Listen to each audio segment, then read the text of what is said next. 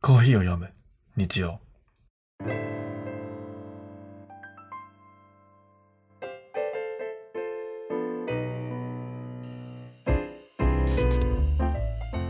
毎週日曜の朝コーヒーにまつわるニュースレターを読みながらコーヒーについてゆるーく語り合うインターネットラジオ皆さんコーヒーはもう入れ始めましたか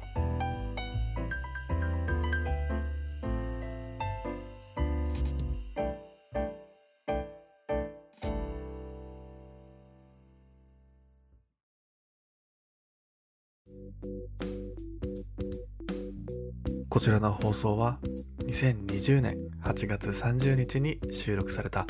第1回目の放送ですテーマは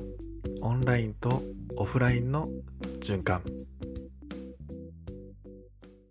あ、伊沢さんおはようございますおはようございます。ありがとうございますあ、すごいちょっとなんか形変わってますね今回そうですね。うん最うん初の表紙ができた。うんうんうんそう今日はですねと伊沢さんをゲストで迎えてとウィークエンドブルーをさらに、えー僕の視点だけじゃなくて伊沢さんの視点も含めながらお話ししていこうかなと思っておりますちなみはいよにろしくお願いします。はい。よろしくお願いします。そう。でも本当にわざわざこの朝早い時間に起きてくださって本当にありがとうございます。嬉しいです。いえいえ。朝活いいですね。いいですね。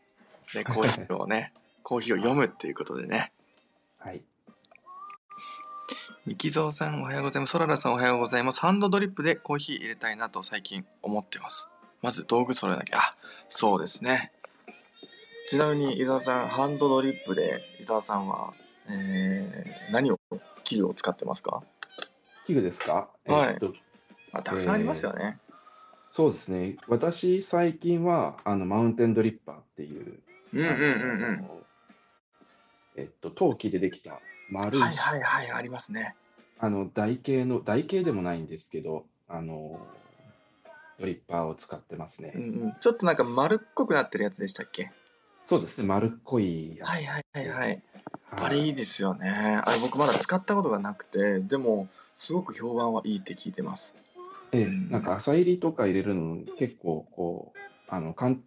単に入れられるっていうかうんうんうんあの安定して入れられるみたいですね。ああそうなんですねあいいなちなみに僕は、えー日本から持ってきた V6T で入れておりますはい、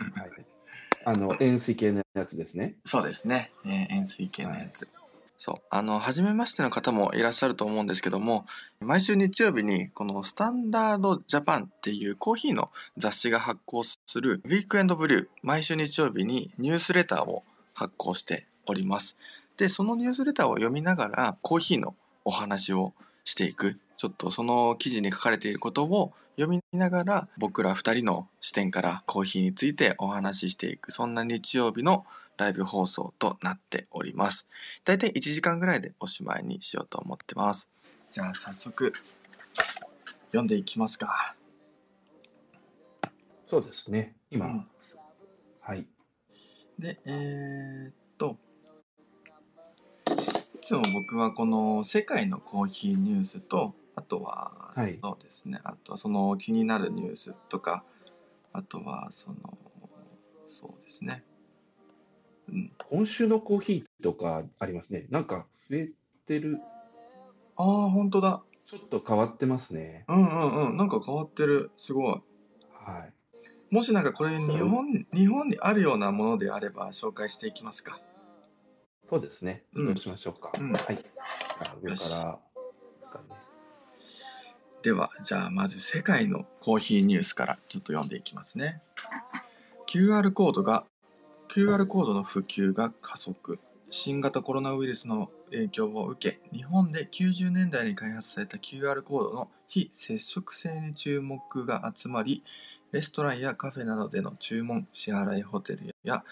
オフィスの利用者管理などの目的で、現在急速に浸透しています。コーヒー業界を見ると、オーストラリアのシドニーにあるシングルオーは先日、コスタリカにあるラ・ミニータ農園のコーヒーを同社初の QR コード掲載バッグとともに発表しました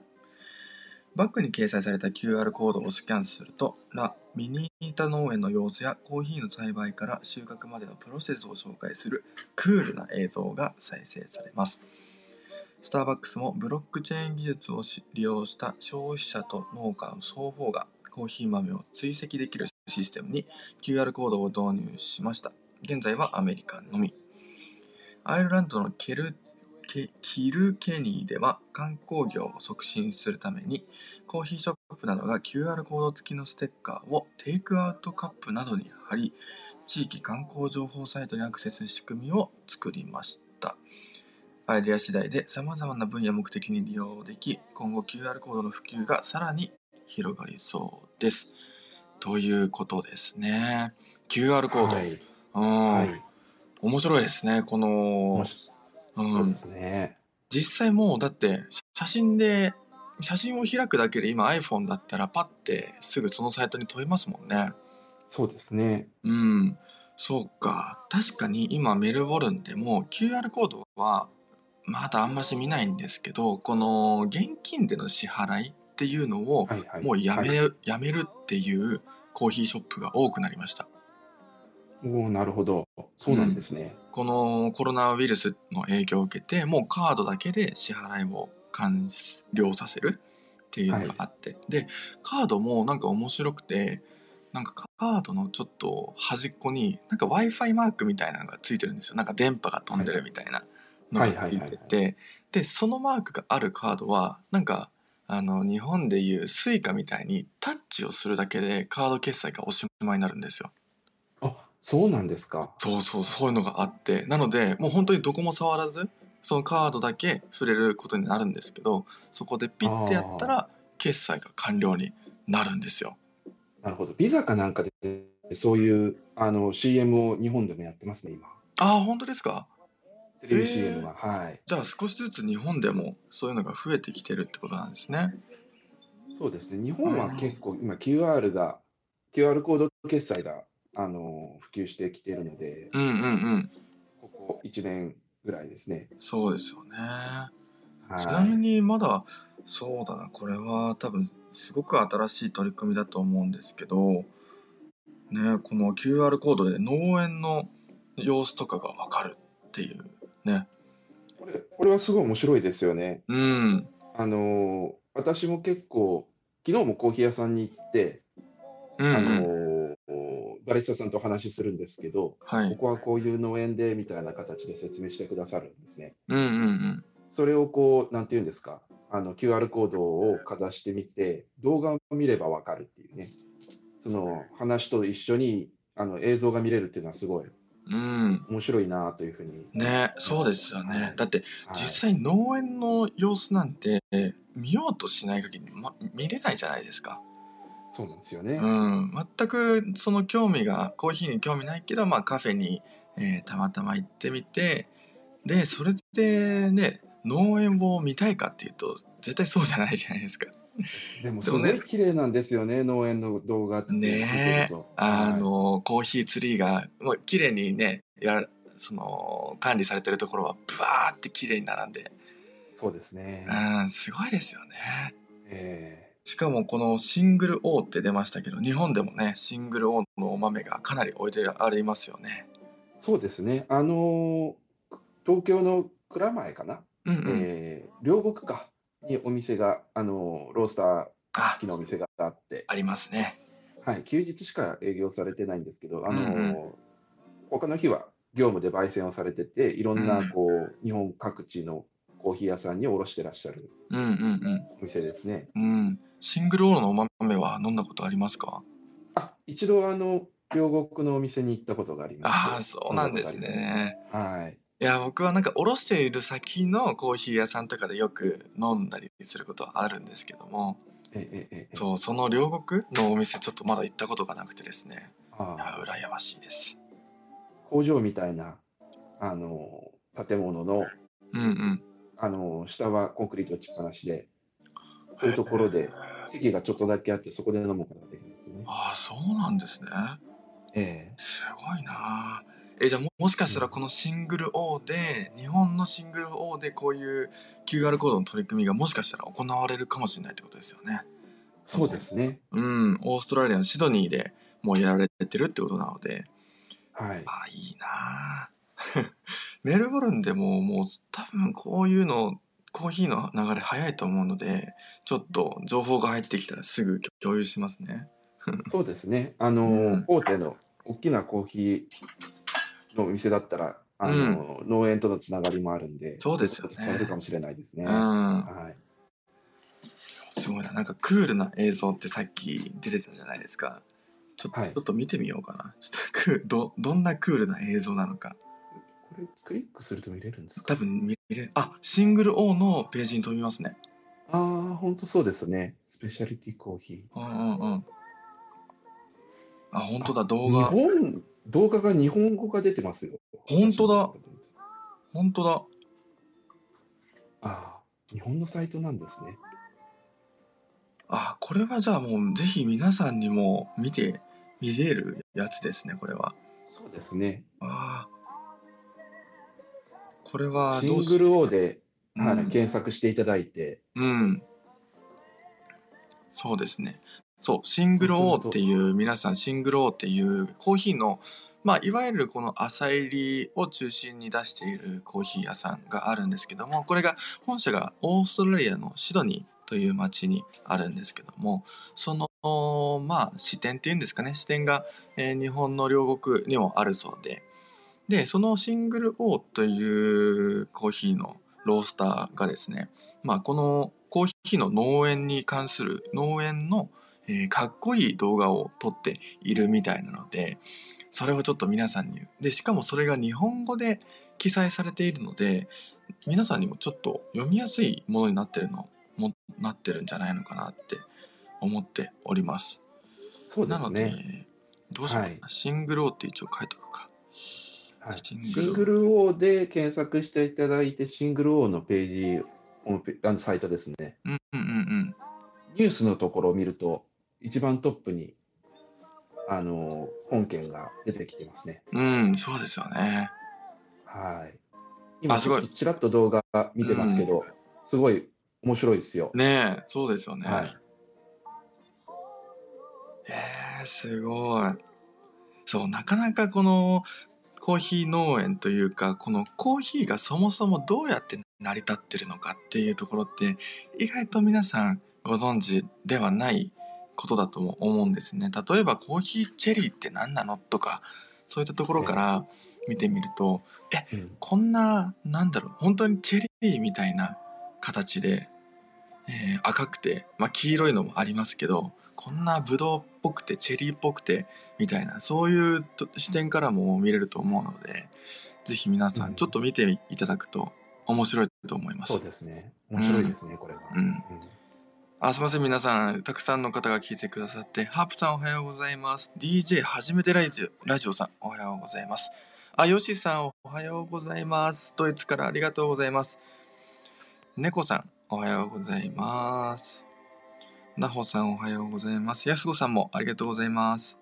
みしゃこさん、おはようございます。みなもさん、おはようございます。えーっと、今日はコーヒーを読む日曜日ということで、えー固定のあの、僕のコメントにも書いてある通り、スタンダードジャパンの発行するニュースレター、毎週日曜日に発行されるニュースレターを読みながらコーヒーについてお話しする日曜日の収録、ライブ放送になっています。今日は、えーゲストで伊沢さん、もうコーヒーといえば伊沢さんっていう、あの伊沢さんをお呼びしております。はい、よろしくお願いしますよ。ろしくお願いします。いやーでも面白いですね。QR コードで進むんですね。はい、そうですね。なんか一気にこのコロナでもちろんこの経済が止まってしまうってこともあったんですけど、あると思うんですけど、この、なんだろうな、逆にもより加速する、加速した産業もあるのかなと思ってもうんいるんですよ。例えばそれこそこのそうですね QR コードとか、そのね、オンライン決済っていうか、その、なんだろうな、現金をあまり使わなくなったっていうところがすごく海外でははなんか起きているなって、えーこの記事を読んで思いました。うん。はい。ね。じゃあ次の記事いきますか。はい。えー多様化するコーヒーかすの再利用コーヒーかすっていうのはあのコーヒーを、まあ、ドリップとかで入れた時に出るコーヒーの、えー残りかすみたいな残り殻っていうんですかねそうですね、はいサスティナブルなビジネスに注目が集まる近年コーヒー業界の悩みの種ともいえるコーヒーかすをなんとかしようとさまざまな企業がクリエイティブな解決策を打ち出しています韓国の現代製鉄は複数の都市からコーヒーかすを収集しベンチャー企業と協力してアップサイクルをするプロジェクトをスタートこのプロジェクトを通してコーヒーかす100%の粘土やランニングトラックのクッション子供用のおもちゃなどにコーヒーかすが生まわ生まれ変わってきましたイギリスにあるビオビーンは世界最大級のコーヒーかす再生企業でロンドン市内のロンドン市内を走るバスの燃料や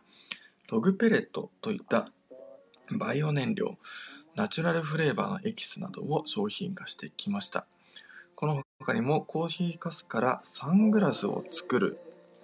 えーウクライウクライナのオーチスやコーヒーかすを堆肥として使い100%オーガニックの平竹を栽培するベルベルギーのパーパーマフンギなど新しいスタートアップが次々に生まれています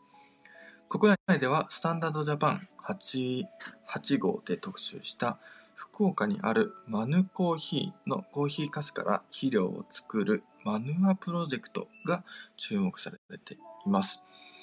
最近ではマヌアで育った野菜の販売も行っておりお店の中にいながら循環の輪を感じることができます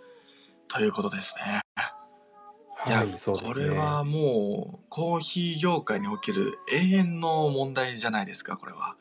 そうですね。よく、あの、コーヒー好きな方も、カスどうしてますかっていう方いらっしゃいますね。うんちなみに伊沢さんは何か使ってますコーヒーかす私はね、あまり今は何もしてないんですけあど、あ僕もそうなんです あの、ちょっとどこの JR の駅だったかな忘れたんですけど、はいコーヒー屋さんがある、せ併設っていうか、まあ、駅に、あれ、駅、あの、駅のトイレ行くと、コーヒーカスが、あの、脱臭剤として使われてたりするんですあよ。あはいはいはいすごい、コーヒーって、あの、匂いを吸着する作用があって、うんあのーそれをこう、コーヒーカスを使って、使ってるっていう、あのへー、取り組みをされてるところありましたね。えあそれすごいですねいいですねえええあのー、手でやるとちょっとうまくやらないと、逆に、あのー変な匂いがしちゃうんで、ああの、なんかちゃ、ちゃんとやらないといけないと思うんですあうんうんうんけど、はい。確かになんかな下手にちょっと浅入りのものとか使っちゃい使うとちょっとなんかね香りが いいんだか悪いんだかになっちゃいそうでいいのが悪いのか、そうですね。うんそっか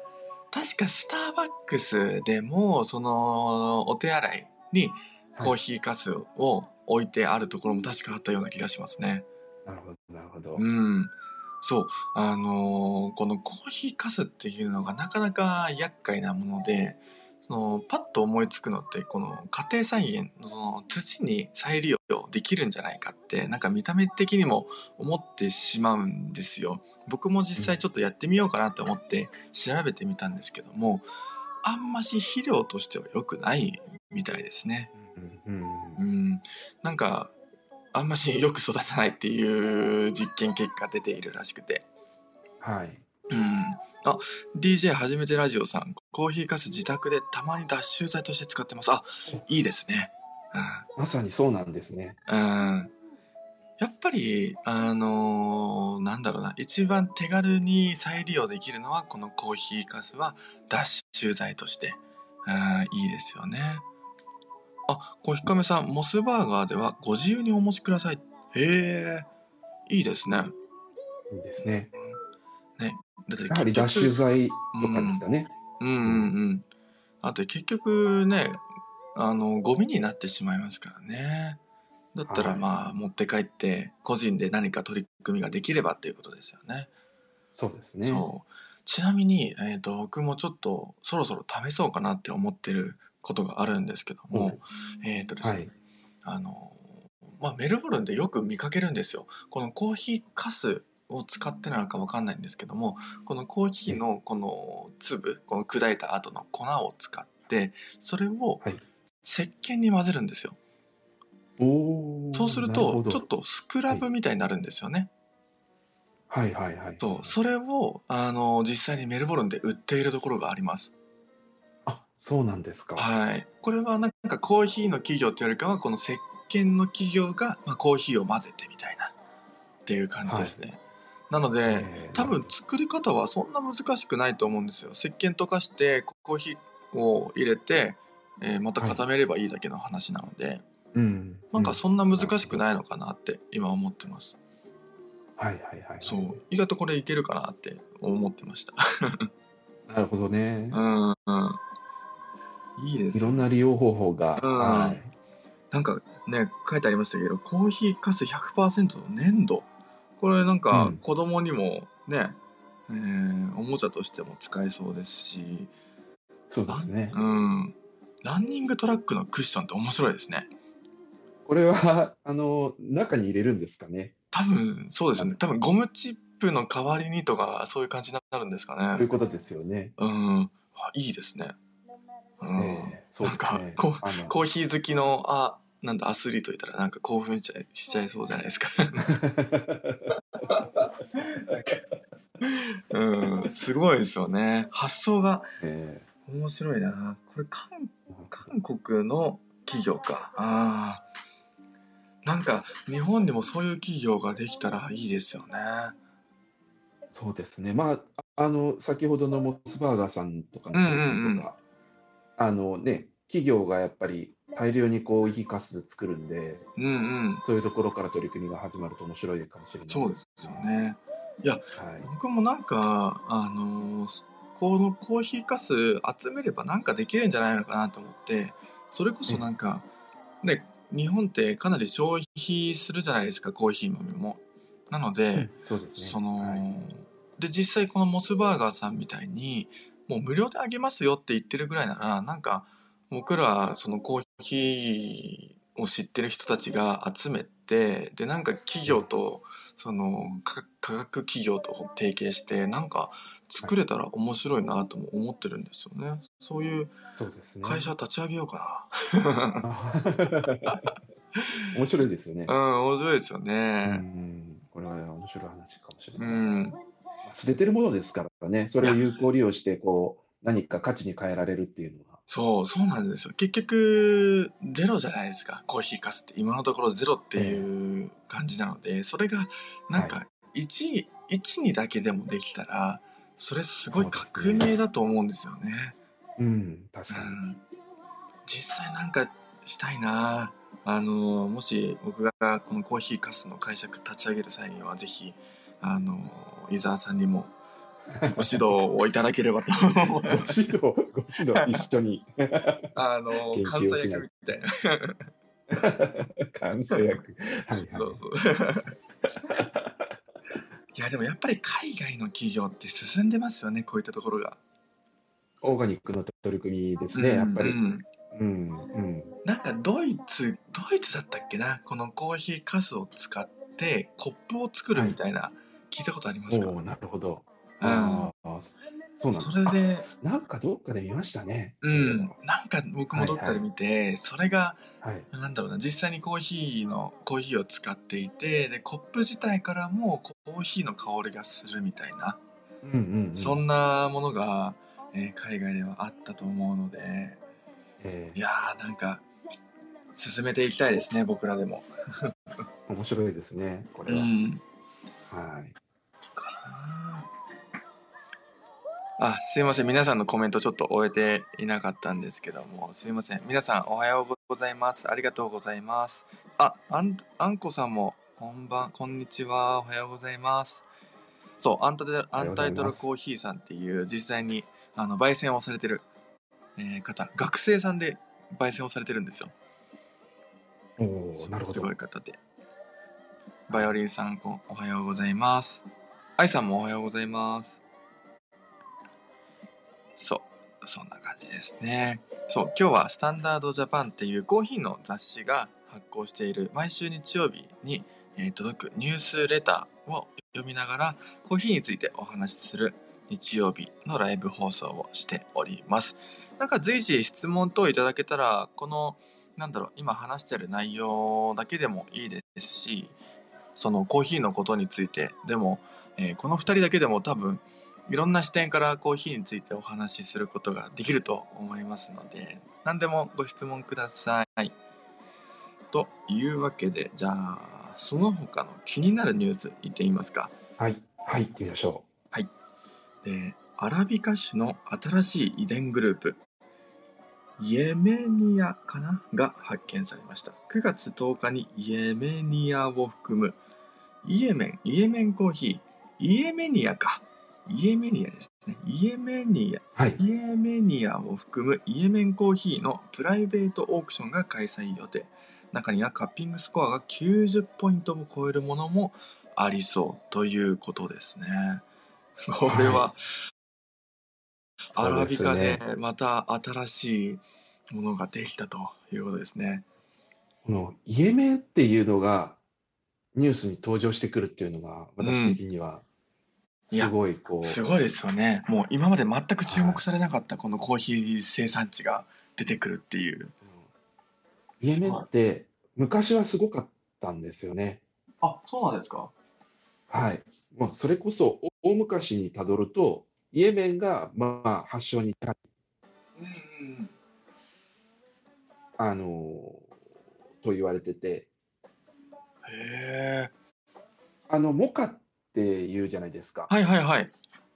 モカの港はイエメンなんですよね。なるほど。ああ。はい。そう結構コーヒーってこのその発送される発送というかこの海外発送される港の町の名前で決まることも昔はよくあったみたいですね。そうですね。うん。それがまあいわゆる今はモカですよね。で名残として残ってるのは。そうですね。あのコーヒーの発祥ってエチオピアだって言われてるんですけれども、うん。あのそのエチオピアの航海挟んで向かい側がイエメンなんですよね。はいはいはいはい。そうですね。あの細長いこう海ですけど、うん。でイエメンに強い王国があって、はい。でエチオピアを征服するんですよ。ああ。それでイエメンの人たちはエチオピアでコーヒーを吸って自国に持ち帰る。なるほど。でそういうその時は品種の管理なんてな何もされてないので、うんうんうん。多種多様な品種がこうエチオピアにはあったんですけど、うんうんうん。それを区別せずにイエメンに持って行って植えってるんで、はあ。こう一種エチオピアと同じような、なんていうんですか、未発見のコーヒーのグループっていう、あのいここに遺伝グループって書いてありますけど、はい。そういうものがこうあってもおかしくないというかですね、エチオピアと同じような形で、ああ、そうなんですね。はい、そういう歴史的な。うでんうんうん例え、ばあのインドネシアのジャワとかですね、うんうんうん。あのあそあの辺りはイエメンからこう全部あのこうコーヒーの苗がで、あまあ、ー育てられてるはあ、そうなんとでいすねう。形ですね。たあだあ、最近あの内戦とかでですねあの中東が結構、まあ、イエメンも含ま含んでですけどあの内戦とかがあってあんまりコーヒーが出てこない。うんうんうん。その昔はイエメンっていう、えっと、モカって言えば、イエメンかエチオピアって言って、もうこうんうんう、すごい生産量を誇ってたんですけど、うんうんうん。で最近はあまりあれでしたね。あなかなかこう、あのイエメンのコーヒーってなかなか出てこなかったですけど、とうとう、とうとうですね。来ましたね、なんか。わ、すいません。僕、そこまでイエメンについて、そうですね。あの、知らなかったです。嬉しい、なんか。 はいへーそうですね。そっか。え、だって、カッピングスコアが90ポイントって超えるって、結構これ芸者に変わるレベルの強い、えー印象のあるコーヒーになりそうですね、これ。そうですね。ちあょーっと面白いですね。ワクワクします、ね。楽しみですね。そう、あのー今読んだ中で、えっ、と、いろいろとわからないポイントも、えーあると思うんですけども、アラビカ種、まずアラビカ種からいきますか。このアラビカ種っていうのは、はいはまあ、そもそもコーヒーってアラビカとロブスター品種っていうのに分かれるんですよね。まあ、いろいろと品種に関しては、その、なんだろうな、もういろんな、その、なんていうんですか、あの、分裂っていうかのがあるんですけど大きく分けるとまずはいこのアラビカ種とロブスター種っていうのに分かれてでまあいわゆるスペシャルティーコーヒーって言われる高品質のお豆はアラビカ種がほとんどでロブスター品種っていうのはまあねコマーシャル用というかちょっとローグレード低品質なものも多いって言われているんですが今最近はそうですねちょっとこのロブスター品種も注目されているっていう流れになってきているんですけどもこのアラビカ種の新しい遺伝グループ、えーイエメニアがなんか発見されたみたいですね。そうなすねので、そのまあスペシャルティーコーヒーの分類に入るであろうコーヒー豆がまた新しく出てきたということですね。はい、うん、こはい、れそうですね。楽しみですね。はい、ねプライみベたーいでトすね。どういう味わいがするのか。ねえうんプライベートオークションが開催予定ってことは、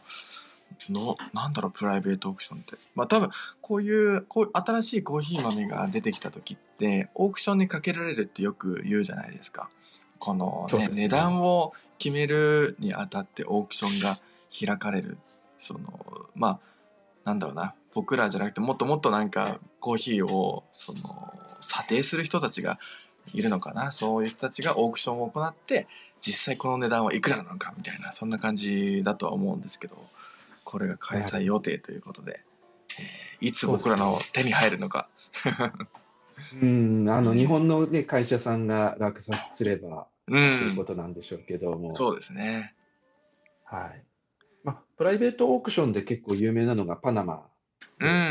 ん先ほど、あの、ナグさんがちらっとおっしゃった芸者っていうコーヒー豆の種類があって、最近うんうん結構注目されてるんですけど、そそれれもも、えそのパナマのプライベートオークションから出てきましたね。ああそうなんですねそうですね。そうパナマの芸者といったらですよねもう美味しいですもんねそうそうですね。そうそうそうそう今すごもい美味しい。芸者っていうワードが少しずつまあ普及されてきてるのかなって思うんですけども改めてこの芸者っていうのはあの日本の芸者を想像する方も多いと思うんですけどもこれは全く関係なくて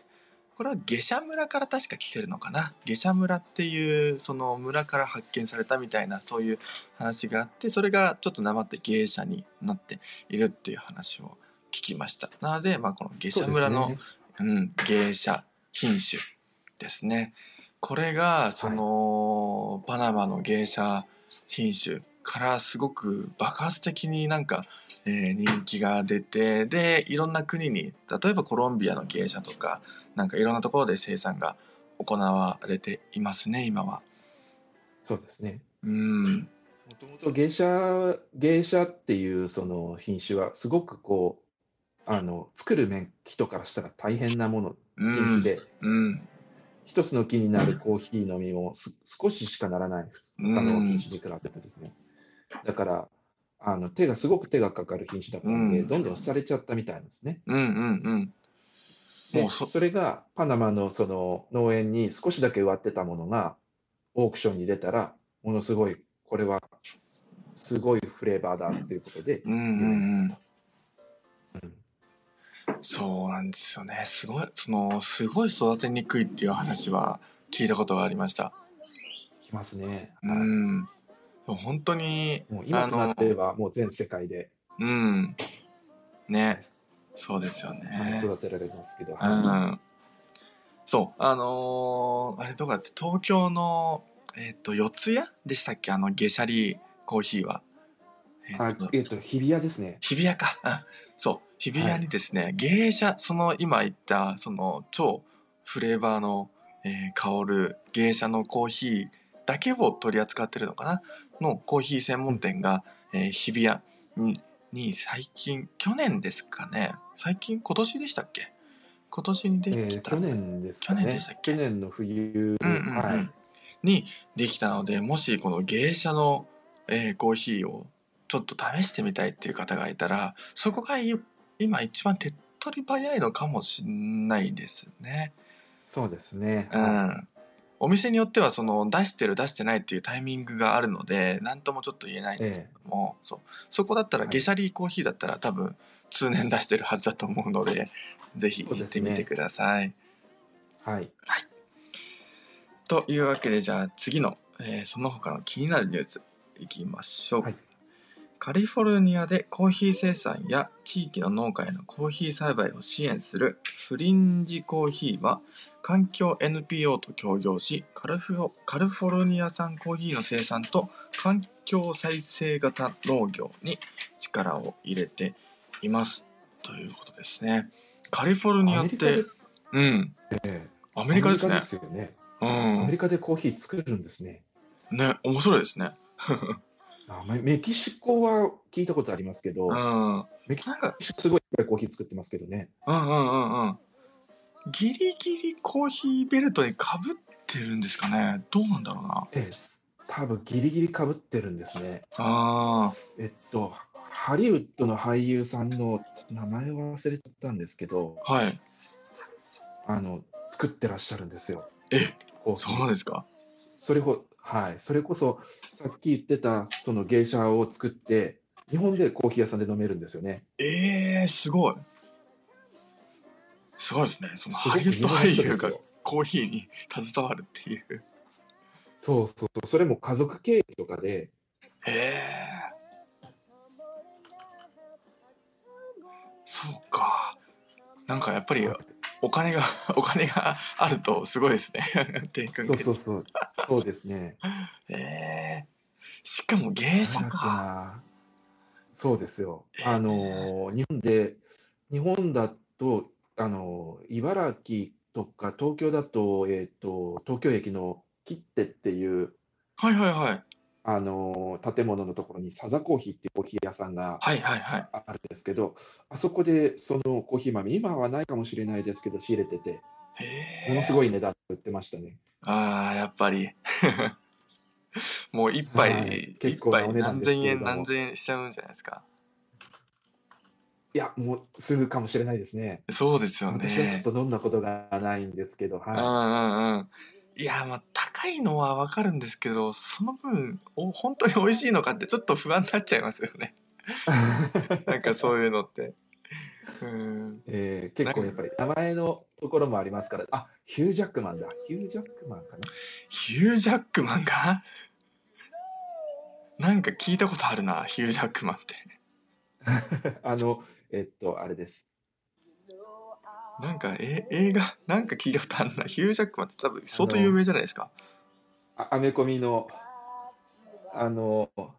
出てこない。詳しい方、多分聞いてらっしゃる方の詳しいかもしれない。ヒュージャックマン皆さん知ってますリスナーの皆さん。 ヒュージャックマン。あ、ミエさんおはようございます。違うかなヒュージャッあ、クそうマでン、すそう。ね。ちょっと調べよう。ヒュージャックマン。違うかな。ヒュージャックマンもうココーヒーやってます。の農家を、こう、なんか、事業されてますけど、へーみたいですね。ちょっとヒュージャックマン気になる。ちょっと調べますね。ヒュージャックマンコーヒーとかで調べたら出てきそうですね。出てきそうです。出てきますね、ニュースが。ええサザコーヒーさんあ、もうヒュって言ったらヒュージャックマンって出てきた。ああ、この人か。この人か。あ、これマーベルのなんか出てきそう。そうそうそうです、そうです。マーベルのええなんだろうこれ。あ、しかもこの人オーストラリア出身だ。かっこいい。あ、グレーテストヒューマンの人だ。あはいはいはいはいはい。あグレーテストヒューマンじゃなくてグレーテストなんだっけあ、そう、私、グレーテストショーマン、ショーマン。そグうレーテストショーマンって言ってくださいます。 そうだそうだ、グレーテストショーマン。今、グレーテストヒューマンって言っちゃった。 ああ、すごい。この人がコーヒーを。結構やっぱり、ね、コーヒー好きな方、ハリウッド俳優にもいらっしゃるんですねう。ん。であの、お金もあるんで、ね農場からやってしまうという、このえ。すごい。規模が。素晴らし い、素晴らしいですね。ねえ。すごい。こういう人たちがコーヒーにね、お金を、なんだろう、費やして投資してくれるっていうのは本当に嬉しいですね。ええ面白いですね。ごなはアメリカで育ててしまうという、あ。うん。相当なんかお金かかってそうな気がしますけど。ええそうですね。うん。そっか、すごいな。なんか、日本でもね、最近、やっとこの沖縄とか奄美大島もかな、コーヒー生産が始まって、少しずつなんかそう国ですね産コーヒーっていうのが増えてきている中で、なんか、有名人、だ誰かやってくんないか 取れるところが結構限られるんですよ、ねな。えあー、そう違うですわね。あの。私が言ってたのは、ジェイソン・ムラーズですね。出た、ジェイソン・ムラズ。ジェイソン・ムラーズがコーヒー農園やってるんですよ、カリフォルニアで。あそれ聞いたことあります、ジェイソン・ムラズ。あの、あれですよね、音聞いたこと楽ありのます。うん、音楽の、う音楽そうそうのそうそうゆったりとしそれたは、ね、アコースティックな人ですよね。そうです、そうです。うんうんうんで、奥さんがバリスタで、はあ、で、あと、あ、そうですね。だから一緒になってコーヒー作ってるっていうへえ。芸者ですね。今、あのサザコーヒーのホームページ見たら買えます。あーあ、本当ですか。すごい。ジェイソン・ムラーズコーヒええ。ー、カリフォルニアコーヒこれはファンにとってはたまらないですよね。なんか。 ー。えーそうですね。だって、そのジェイソン・ムラズのうん音楽を聴きながら、このコーヒーを飲むなんて なったら、最高じゃないですか。そうですね。うん、えでもなんかヒュー・ジャックマンもやって、ジェイソン・ムラズもやってって考えると、わあすごいですそうですねね。うんえーすごいですね。楽しみですねなんかそうアメリカ産コーヒーっていうのが楽しみですね今後ねそうですうね。ん日本で言うと、先ほど沖縄っていう話出てきましたけれども、うんうんあの、いろんなところ、南のあ小笠原とか沖縄で今作ってますね。うんうんえ小笠原でも作ってるんですかそうです。おおーあどこだっけな、へえ、はい、どっかで作ってたと思います、へえ面白そうそれあはい。でなんあかのーはい、一番なんか懸念点って台風なんですよね結局は、そうなんですよ。そうなんですよね。うん、そこ沖がち縄ょっとも、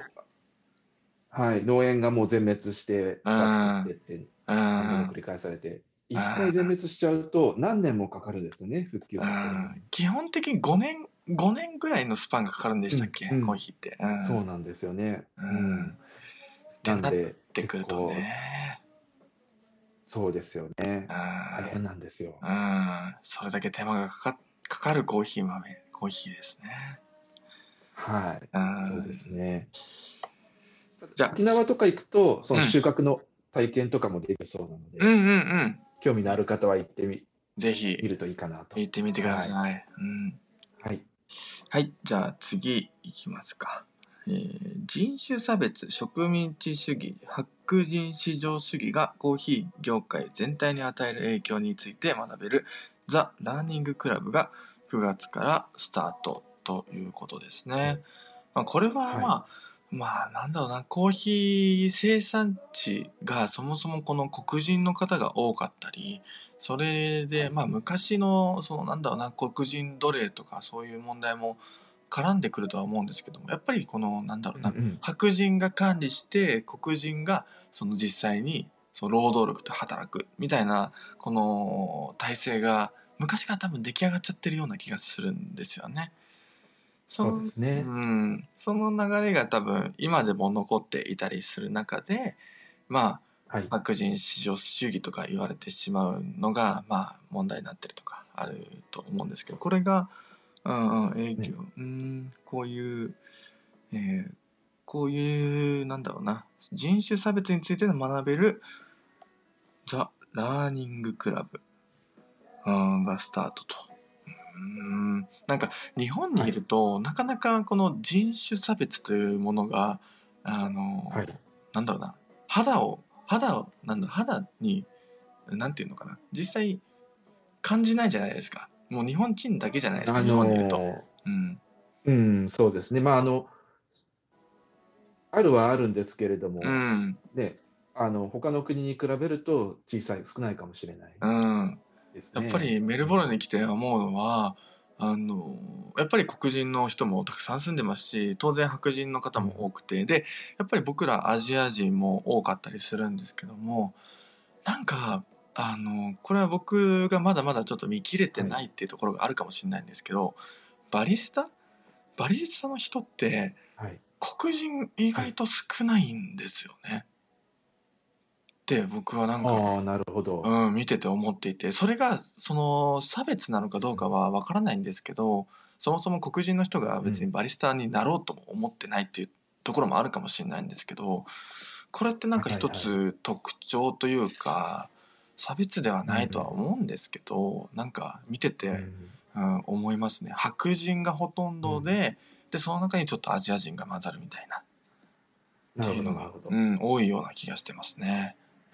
うんなるほど。うん、こういうのってなんか日本だとね、うん、はい。最近私のインスタにあのルワンダの人が、ルワンダのバリスタさんがはい。 DM をくれるんですけど、おおはい。あの黒人の方でもちろん現地で生まれええて、現地で育ってる方で。で、最近は多いよっていうふうに。ああの本当ですか。。はい。ええ嬉しいそれ商は。品なので、うんやっぱり外に出すのがメインなんですよね。うんうんその国からすると。なので、うん内内需っていうか、消費するのは少なかったみたいなんですけうんうんうど、ん最近は、あの、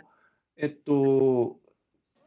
状況が改善してきたそうで、うんうん中でも、あの、国内でも消費されるようになってきてるというあーことそで、うなバんでリすスタという職業が、はい、あの、国内でも普及し始めたみたいですね。いいですね。はいよく聞くのはやっぱりコーヒー生産地ってコーヒー消費国になり得ないっていう話をよく聞いてて、うーん、うんうんやっぱりほとんどがもう99%、90何パーセントとかがもう海外輸出になってるっていう中で、うんなんか現地の人ははそもそもコーヒーの飲み方を知らないっていうのが、えーうんほとんどっていうのがそうですはい、聞いてる中で少しずつなんかバリスタが、ね、増えてくるとよりなんかコーヒーも盛んになってきそうですよね。そうですねう。ん、なるほどなじゃあ次の、えー話題です。最新の調査結果によると国際フェアトレード認証を受けたコーヒーを生産する農家のうちたった33.8%にしか国際フェアトレード基準で規定されたプレミアム組合や地域の経済社会環境的開発のために使われる資金が支払われていないとのことですね。あーそうなんですね。うんまあこれはちょっとフェアトレードって皆さんあんまし聞いたことがないかもしれないんですけどもあのまあなんていうんですかねこのコーヒー生産地に実際今このしっかりとお金が支払われてないっていうこの状況が前提になってくると思うんですけどもまあでも僕もちょっとこのフェアトレードまだ全然調べきれてないんですよね。うんなるほど。うん、ああの、これ、認証を受けるのにお金がかかるんですよ。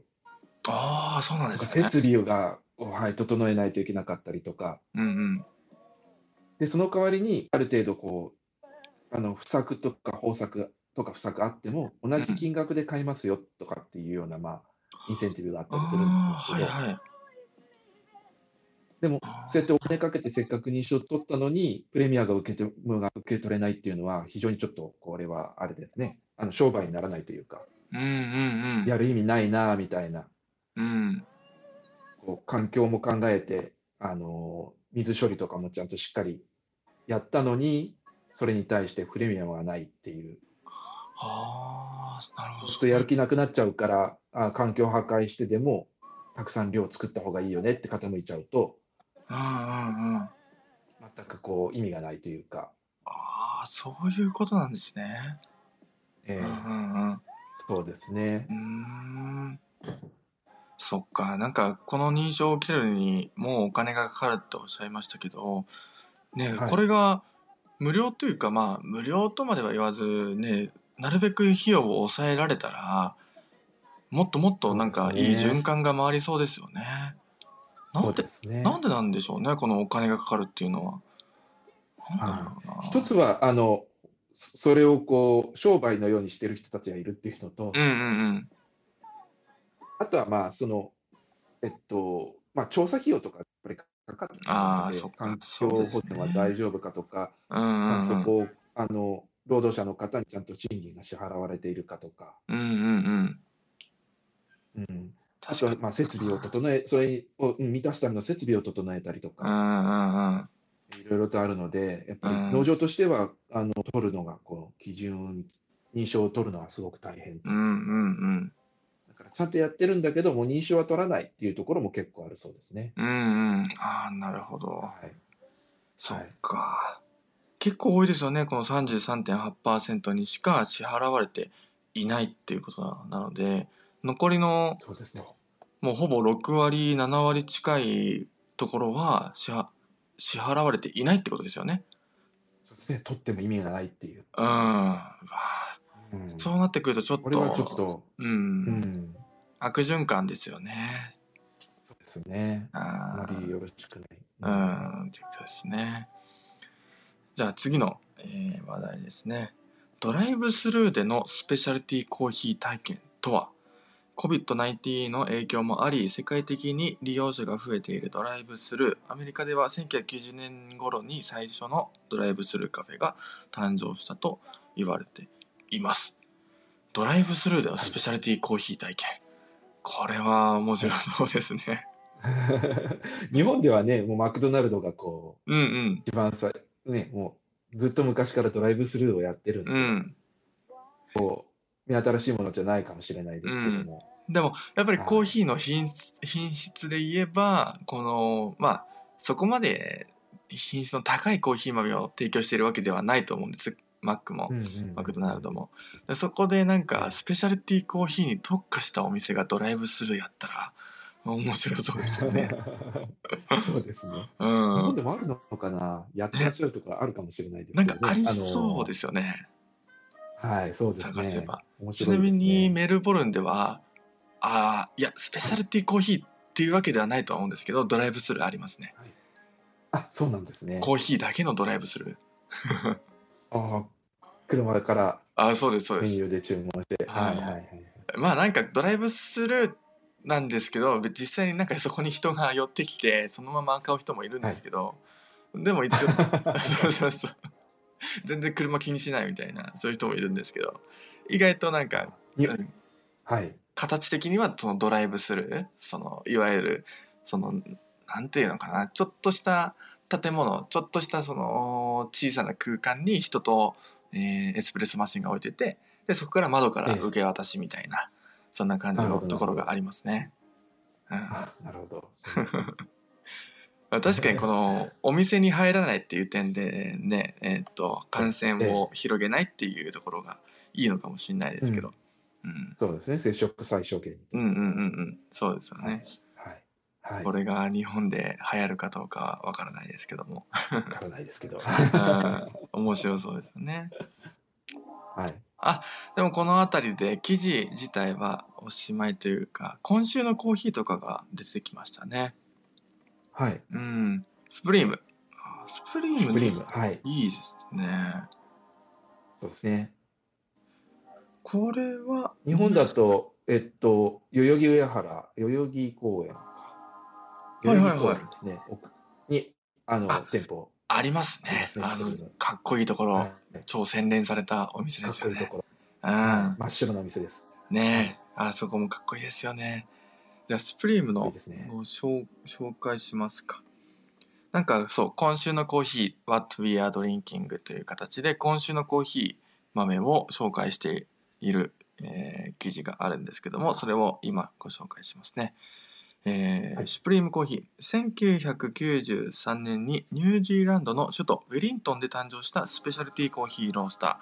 ー現在ではニュージーランドオーストラリア日本に店舗を展開中日本では東京の奥渋谷から気軽にコーヒーを楽しめるような独自のホスピタリティカルチャーを提案しているということですね。はいうん、まあ奥渋つまりは多分代々木上原とか代々木か代々木らへんってことですよね多分。そうですね。うん。代々木公園かなうん。代々木公。園か。そうかそうか。はい。そう、あの、オーストラリアって書いてありますけど、このメルボルンにもこのシュプリームのカフェあります。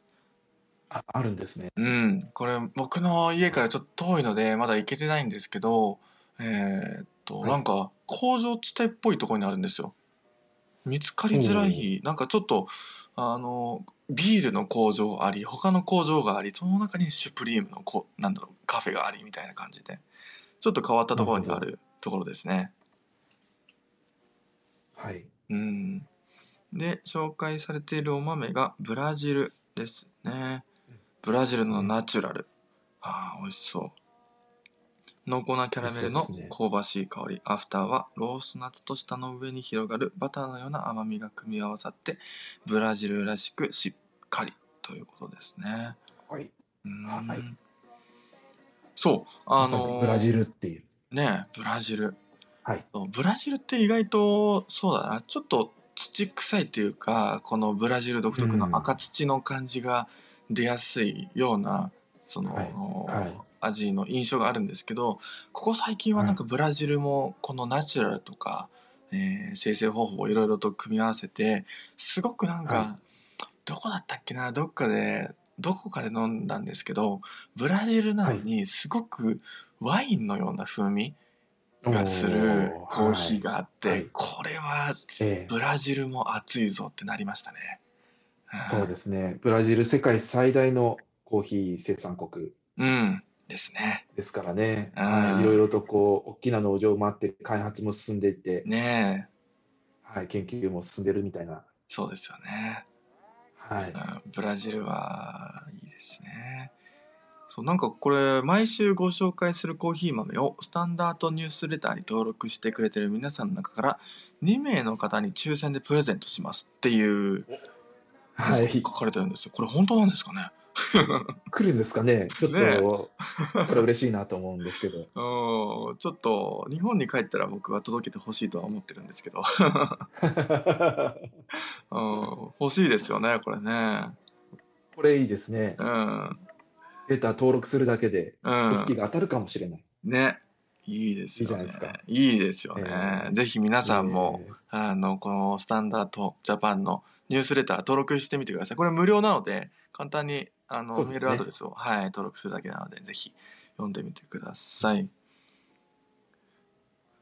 あすごいこれなんかブリュはあの人のコーヒーレシピみたいなのも下にありますね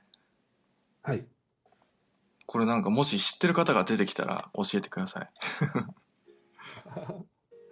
この方はすみません、知らない。うん、僕も知らないですね。あえーヘッドバリスタをやられてるんですね。ーはい。うん。あ、ちょうど今1時間ぐらいですね。あ、そうですね、ちょうどよかった、いいですね。この、この記事を読んでるだけでちょうど1時間ぐらいになるので、なんかこんな感じで、はいえー毎週日曜日、そうですねえーコーヒーを読む日曜日、日曜ということで、スタンドジャパンの発行する週刊ニュースレター5、スター、えー、ザ・ウィーケンド・ブリューですね。これを皆さんと、これからも、えー毎週日曜日に、えー読んでいきたいと思いますので、ぜひ、えー聞いてください。すいません、あのー途中で入られた方と、あとは、えーっと、すいません、お挨拶ができてなかったんですけども、たくさんの方が聞いてくれて、本当にありがとうございます。あの随時あの今日はこれでおしまいにしますが、ありがとうござい随ます時コーヒーの質問等あったら、えー僕だけだとどうしてもなんか足らない知識が多すぎるのでここの、えーコーヒーの伊沢さんにもぜひぜひ質問等、え ー送っていただけたらより詳しい、 お話が聞けると思うので、ねあのこのライブ放送中でも、いえいえはい構いませんのでぜひよろしくお願いします。そうですねということで、はい、ははいい、今日は伊沢さんありがとうございました。いえこちらこそありがとうございいやます。楽しかったです。え、来週もまさか、はいあの来てくださるんですか。そうですね。あ、嬉し切れい。たら、はい。ありがとうございます。そしたらじゃあ、はいまた来週もということで、えー皆さん来週まはたいお会いしましょう。では、はいライブ放送終わります。ありがとうございました。はい、ありがとうございました。コーヒーを読む日曜に関するメッセージや感想は、ツイッターで、ハッシュタグ、コーヒーを読む日曜、とつけてつぶやいてください。そしてこの放送は、ラジオアプリ、スタンド FM でライブ放送後、Spotify、YouTube、Apple Podcast で配信します。お好きなプラットフォームでコーヒーを飲みながら聞いてみてください。